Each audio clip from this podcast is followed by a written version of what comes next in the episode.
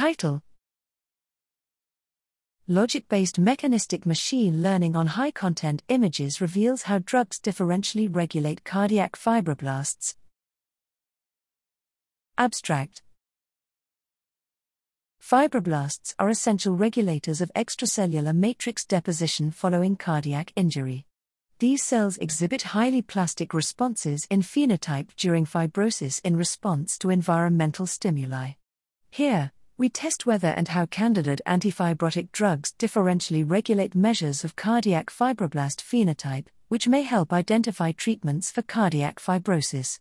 We conducted a high content microscopy screen of human cardiac fibroblasts treated with 13 clinically relevant drugs in the context of TGF beta and or IL-1 beta, measuring phenotype across 137 single cell features.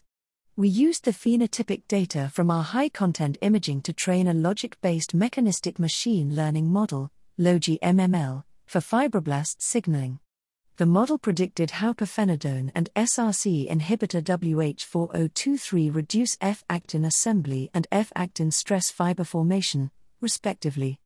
Validating the LogiMML model prediction that PI3K partially mediates the effects of SRC inhibition, we found that PI3K inhibition reduces F actin fiber formation and procollagen I production in human cardiac fibroblasts.